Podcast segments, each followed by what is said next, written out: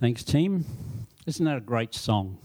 Oh, happy day that we can know that at the foot of the cross our sins are all washed away. Last week we spoke about family and the church. I was going to ask you if you remembered, but I thought I won't do that.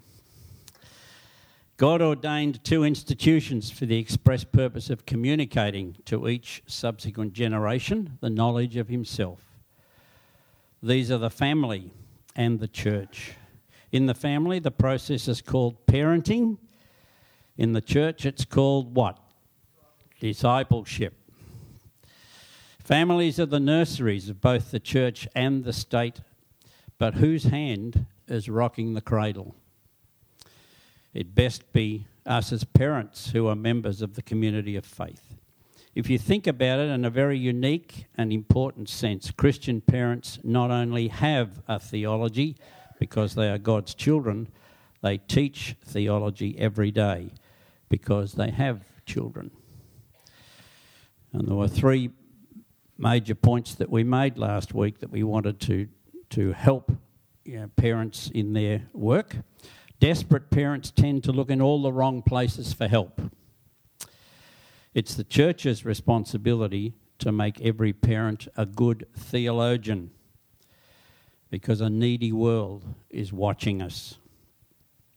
So today I want to come to, I mentioned last week, we're going to cover keys to a healthy family. And some of the material that I've got this morning, I give acknowledgement to Michael McCartney from Christian Hills Church in the USA. But a lot of the material that there is so much material out there that it's hard to condense. So I promise to get you home by lunchtime. So we're looking at 7 keys to a healthy family. The first key is God is the foundation on which the family is to be built. He is to be our master architect, and he is our firm foundation. I mentioned last week we were going to look at Ephesians 5 and 1 Corinthians 13. So Ephesians 5 and 1 tells us to imitate God. We need to be like him in the family and in the relationships within the family. We need to act and react like him. We need to use his blueprints and build on the foundation that he has laid for the family. This means love radiates out of our lives as leaders in the family. And as parents, that's exactly what we are, leaders in the family. When we talk about love, when the Bible talks about love, we mean genuine, authentic love, like God's love. Ephesians 5, the first 4 verses, I'm reading to you this morning from the Message translation. Watch what God does, and then you do it, like children who learn proper behaviour from their parents. Mostly what God does is love you. Keep company with him and learn a life of love.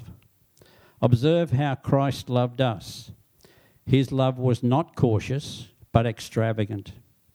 He didn't love in order to get something from us, but to give everything of himself to us. Love like that. Don't allow love to turn into lust, setting off a downhill slide into sexual promiscuity, filthy practices, or bullying greed.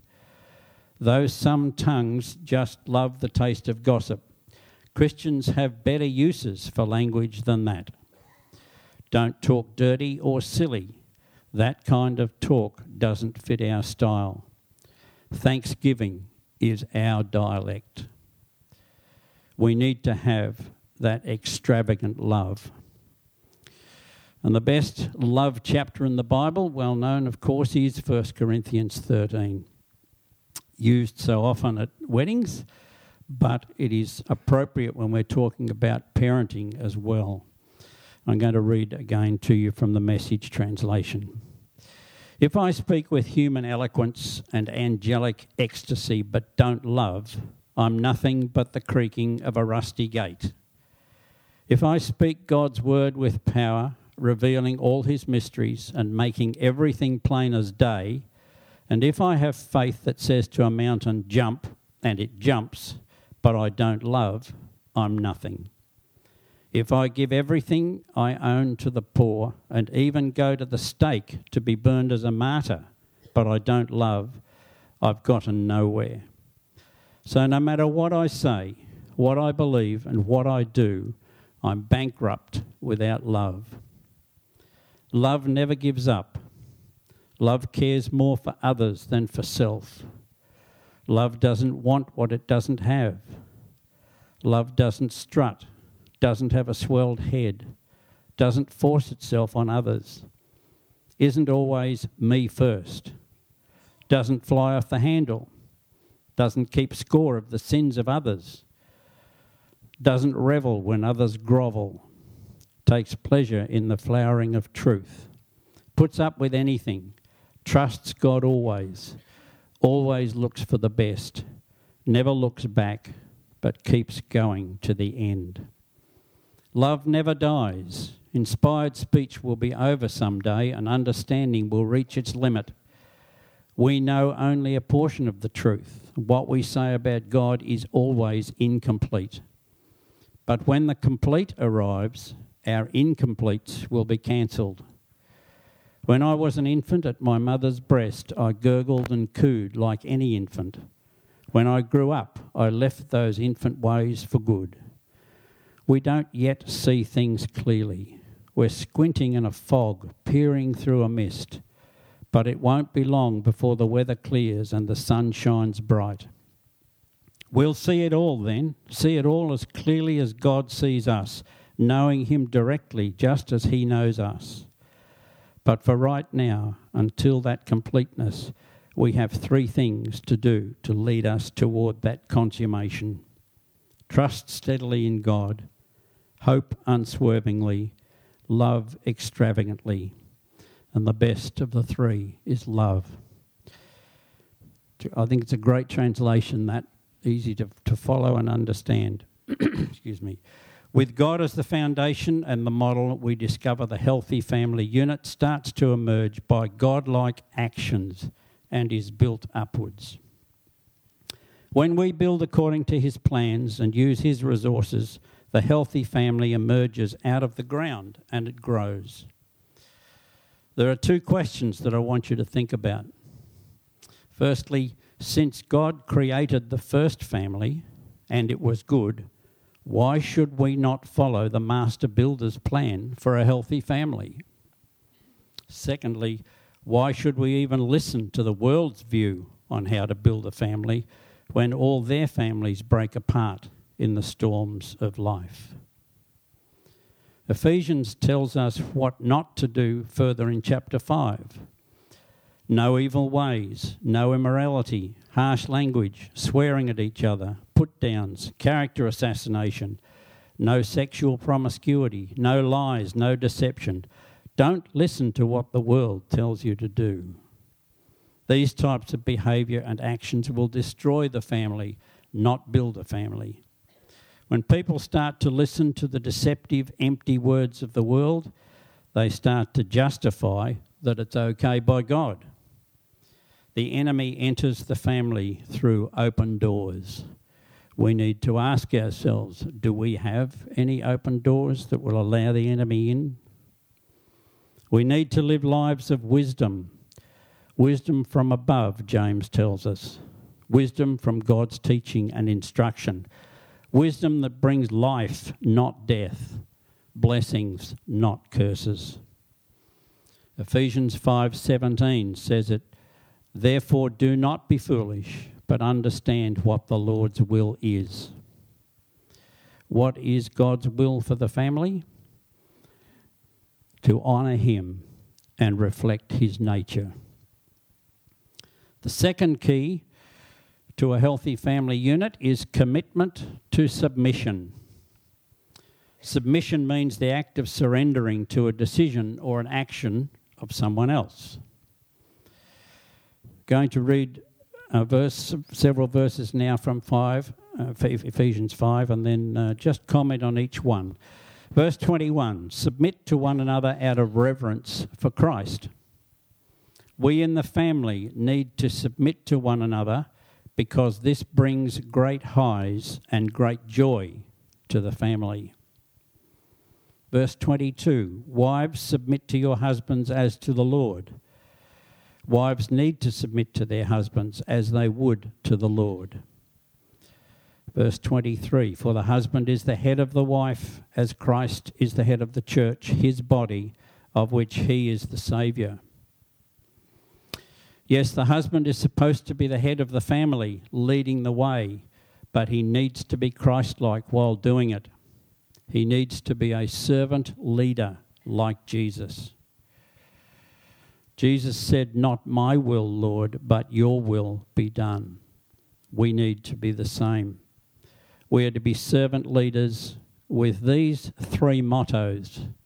Firstly, I choose to lose. Secondly, I will not quit. And thirdly, no pride. It's called self-sacrifice, the Christ-like thing to do. It's a real challenge to men these days, and unfortunately too many men have not taken up that challenge. We are to be the leaders of our families. It's biblical to do that. Verse 24, now as the church submits to Christ, so also wives should submit to their husbands in everything. We're talking, of course, here in the spiritual realm. Wives need to submit to their husbands as he follows Christ. Verse 25, husbands, love your wives just as Christ loved the church and gave himself up for her. Husbands need to love their wife and family like Christ loves the church. We need to open up our arms on the cross and die to ourselves and live for the Lord and serve our families with the help of God. Verses 26 and 27 goes on, giving himself up for the church to make her holy, cleansing her by the washing with water through the word, and to present her to himself as a radiant church without stain or wrinkle or any other blemish, but holy and blameless. If you build on God's foundation and follow his blueprints, your family will be clean and holy. We need to present our families to God without a hint of evil in them. No stains, no wrinkles, no compromise. As we seek to ruthlessly keep evil out of our families, God will bless them. No works of the flesh, only the fruit of the Spirit. No pornography, no immorality, no drugs, no selfishness, no ego that edges God out. No deception. This act of commitment also involves love. That's the agape love, as Jesus has for us. It's a love that sacrifices for others, that treats people like God would treat people. It always loves, always forgives, and always protects. Verse 28, in this same way, husbands ought to love their wives as their own bodies. He who loves his wife loves himself. Men, we need to love our wives and our families like our own bodies. As much as we are looking after ourselves and making sure that we are okay, we need to ensure that our families are also. Verse 29, after all, no one ever hated his own body, but he feeds and cares for it, just as Christ does the church. We need to feed our families and care for them just like we take care of ourselves, both physically and spiritually. Verse 30, for we are members of his body.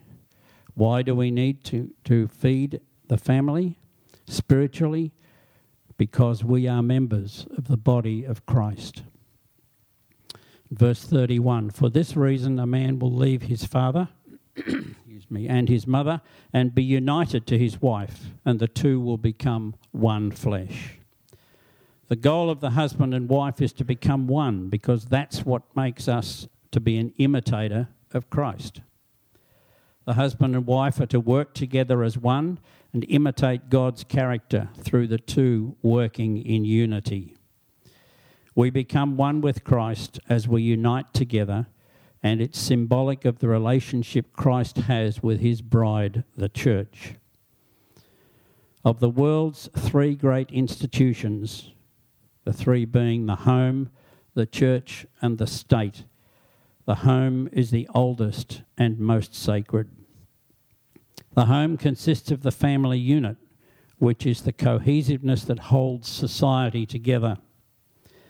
The family is bonded together by the union of two individuals who unite in love and make a covenant relationship with each other and with God. The third key to a healthy family is loyalty and faithfulness to our marriage and spouse. We must have strong moral values. Infidelity creeps up on a marriage because of broken relationships and lack of love for the other. Faithfulness to the marriage is a matter of honouring God's way. I heard this week on the news that divorce in Australia currently is costing us $14 billion a year. We as Christians and the church also need to show an example to the world of strong and faithful marriages so that others will ask, what is different in your marriage? And we have the opportunity of presenting the gospel to those who ask. The fourth key is respect for your spouse as a friend. You must want to please and support the other. Verse 33 says, however, each one of you also must love his wife as he loves himself, and the wife must respect her husband. This means being partners together in the family. This means communicating in a positive way. We in the family must have 10 positive remarks to every one negative remark we make. When couples go for counselling, their number one complaint is communication chaos. Communication breakdown happens when respect is gone. Respect and honour for your spouse is essential. This means supporting the other in dealing with the children. In other words, mum and dad need to always be on the same page. This means showing others that you love each other in public and private. This also includes the children.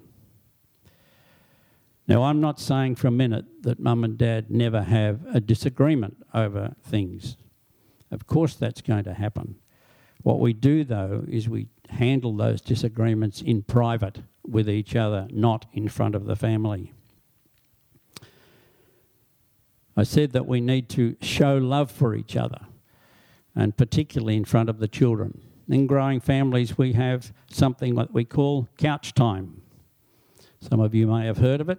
Couch time is where mum and dad take the time out in the day to sit down and talk to each other. Now, there's a novelty. No television, no paper, nothing. Just mum and dad sitting together and talking. Now, you don't put the children away in the bedroom while you do it. The idea is the children are around you while you do it so they can see that you communicate and that you love each other. It's obvious to them. And this couch time's a great thing to do. The fifth key is you need to be a good parent. Now, a good parent is one who does the following. You have your spiritual life in order and you are focused on Christ. This means that your spiritual commitment directs your life and the way you respond to life's issues. You're not satisfied with being a survivor of parenthood. You actually want to enjoy life and benefit from raising your kids. You want to make a difference, and it shows in your children. You understand that you are accountable to God for the way you have raised your children. Deuteronomy 6 issued the commandments there with Moses giving them to the children of Israel. And they read as follows. These are the commands, decrees and laws the Lord your God directed me to teach you to observe in the land that you are crossing the Jordan to possess, so that you, your children, and their children after them may fear the Lord your God as long as you live, by keeping all his decrees and commands that I give you. and so that you may enjoy long life. Hear, O Israel, and be careful to obey, so that it may go well with you and that you may increase greatly in a land flowing with milk and honey, just as the Lord, the God of your fathers, promised you. Hear, O Israel, the Lord our God, the Lord is one. Love the Lord your God with all your heart, with all your soul, and with all your strength. These commandments that I give you today are to be upon your hearts. Impress them on your children. Talk about them when you sit at home and when you walk along the road, when you lie down and when you get up. Tie them as symbols on your hands and bind them on your foreheads. Write them on the doorframes of your houses and on your gates. In other words, you realize raising your children for God has divine rewards and a divine purpose. You've learned that personal happiness comes from self-sacrifice, not self-gratification. You model for your children a biblical lifestyle and exhibit being a good role model. Love is quality time. Good parents spend time with each other and with the children. The sixth key is you need to have a strong faith in God and be willing to pass it on to your children. You need to be their teacher. That is, you are intentional about your faith. You teach the children to pray. You share God's story and your story with your children.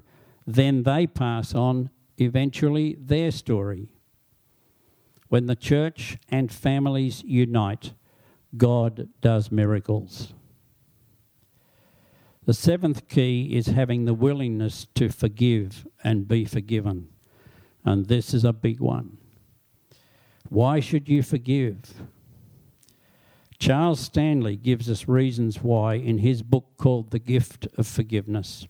He says, "A person who has an unforgiving spirit is always the real loser, much more so than the one against whom the grudge is held."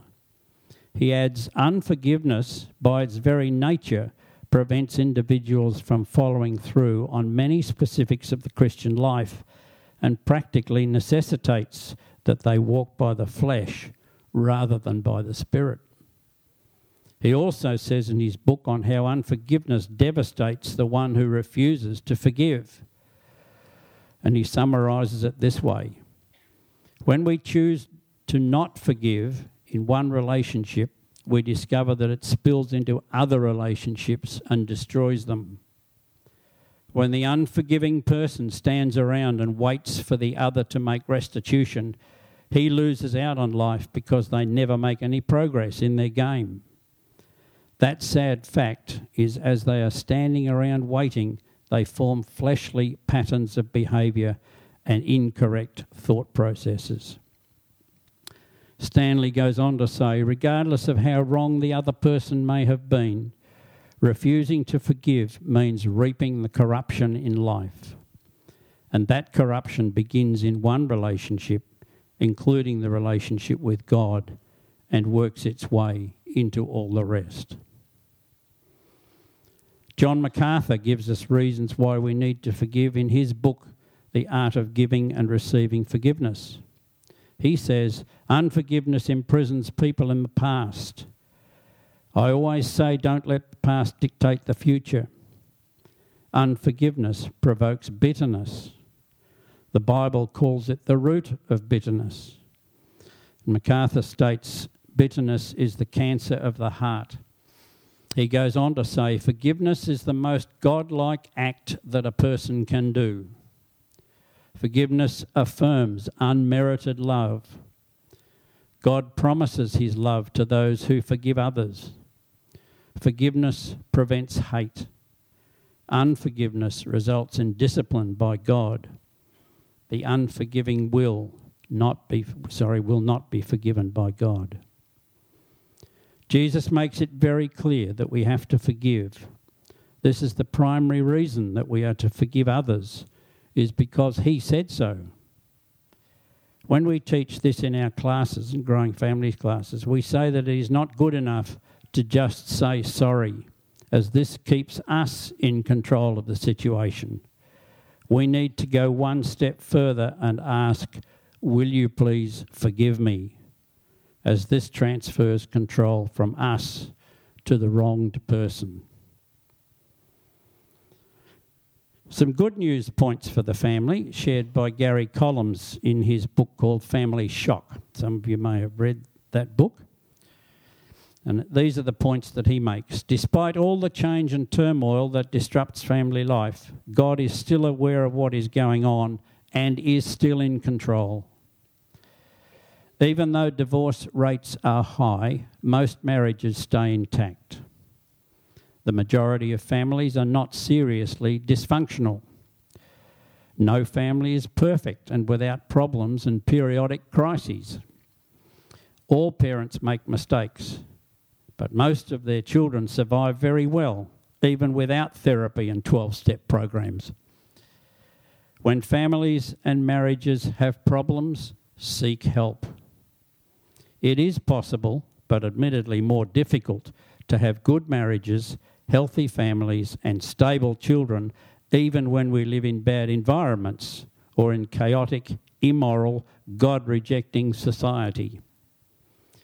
We can raise children successfully even if we don't have all the answers. We can raise children successfully even if we aren't perfect. Sure, that shocks most of you. Even good parents sometimes have rebellious children. Even bad parents sometimes have healthy, well-adjusted children. When things are not going well in your family, that does not mean that all is hopeless. Often it's a case of this too will pass. And lastly, we don't understand everything that happens to us, but always remember this: God cares about each of our families. But the key we need to learn in all this is we need to build families that are strong and flexible and able to stand firm in the storms and changes this society is bringing against it. Building strong family units takes work and sweat, but it's possible. God promises to give us the desires of our heart if we place Him first in our lives. The family is His design and plan for every person on the face of the earth. We are all part of a family. Often we think of examples of TV families and some TV shows that portray them. Might be going back a few years here, but you might remember the Waltons, Leave It To Beaver, Partridge Family, Bill Cosby's show, The Brady Bunch, all of these, and the thoughts go on. But if you really want to see a beautiful example of a good, healthy family on television, get hold of the series Little House on the Prairie. It is a great example of a functional family, and we use it all the time in our growing families. So I've talked a lot this morning about families in the sense of families with children, but I know that there are families that do not have children. I know that there are singles that don't have children, of course. But where was the family instituted? It was instituted, of course, with Adam and Eve, not when Cain and Abel were born. God instituted the family with Adam and Eve. And we need to remember that we, as a couple, when we get married, we are instantly a family. We don't need to wait for children. So all the challenges that I've been talking about this morning, apart from the children, we are still a family and we have a responsibility to act as a responsible family and to show the world what a Christian family looks like. And we talked last week about being the church, part of the church as well. We set an example to the world by the way we live our lives, whether we're married, whether we're single, whether we have children or not. People are still watching us because we are a church family and we are in a glass house as far as the world is concerned. Grandparents, we get left behind sometimes, particularly if your children don't live in the, close by you there. But as grandparents, we are still responsible for acting as a family within the church and setting an example to the world around us. As we said earlier, the family was and is designed by God. It was designed to be a place of safety from the world. It's an environment where the art of nurturing takes place. It's a location where children are born and raised. It's where love takes place on a daily basis. It's where encouragement is dished out in large doses, where discipline is found and respect is taught. It's a place that changes and adapts with time. It goes from taking care of the infants to the toddlers to the preteens to the teenager and eventually sending them off as adults into the world to build their own family units. Theodore Roosevelt once said, "No other success in life, not being president or being wealthy or going to college or writing a book or anything else, comes up to the success of the man or woman who can feel that they have done their duty and that their children and grandchildren rise up and call them blessed." Chuck Swindoll said of the family, "Whatever else may be said about the home, it is the bottom line of life, the anvil upon which attitudes and convictions are hammered out. It is the place where life's bills come due, the single most influential force in our earthly existence." So what are the 7 keys again? Number 1, build on God's foundation and use his blueprints. Number 2, commit and submit to each other and the family unit. Number 3, be loyal and faithful to the family and to each other. Number 4, respect each other in the family. Number 5, be a good godly parent. Number 6, teach your children about the Lord and his ways. And number 7, forgive one another like Christ forgave each of us. It's a challenge to what I've said this morning, because nobody said parenting was easy. It is the only job that we are ever given without a reference manual. Is that true? No, it's not. What's the greatest reference manual we have? God's Word. And we can find so many answers to families and to parenting in God's Word. If you don't believe me, read Proverbs. Proverbs is the greatest book of instruction and help for most things in life, but certainly for parenting. As I said before, Lynn and I are starting a course on Monday, August the 4th, called Parenting from the Tree of Life. Now, this is a new course that's just been released by Growing Families. It's 6 weeks on Monday nights, commencing Monday, August the 4th, and it's here at Lakes.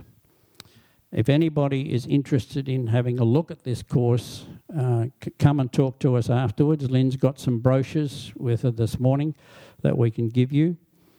But this is not a replacement for Growing Kids God's Way, as some of you have already done. This is a new course that adds to that and just helps in the raising of our children. But it's a course for parents, not for children, so we need to ask you to get babysitters if it's at all possible so that you can both attend. It's good for single parents and it's good for blended families. So use this as a possibility of coming along and just getting the help and encouragement that you need, that we all need. So come and talk to Lynn and I afterwards. Let's pray. Father, we come to you this morning acknowledging our need of you, particularly in our families, as you've entrusted the task of encouraging and helping and just supporting children, as you've entrusted us with the task of helping, encouraging and supporting each other. Lord, we know that we need your help.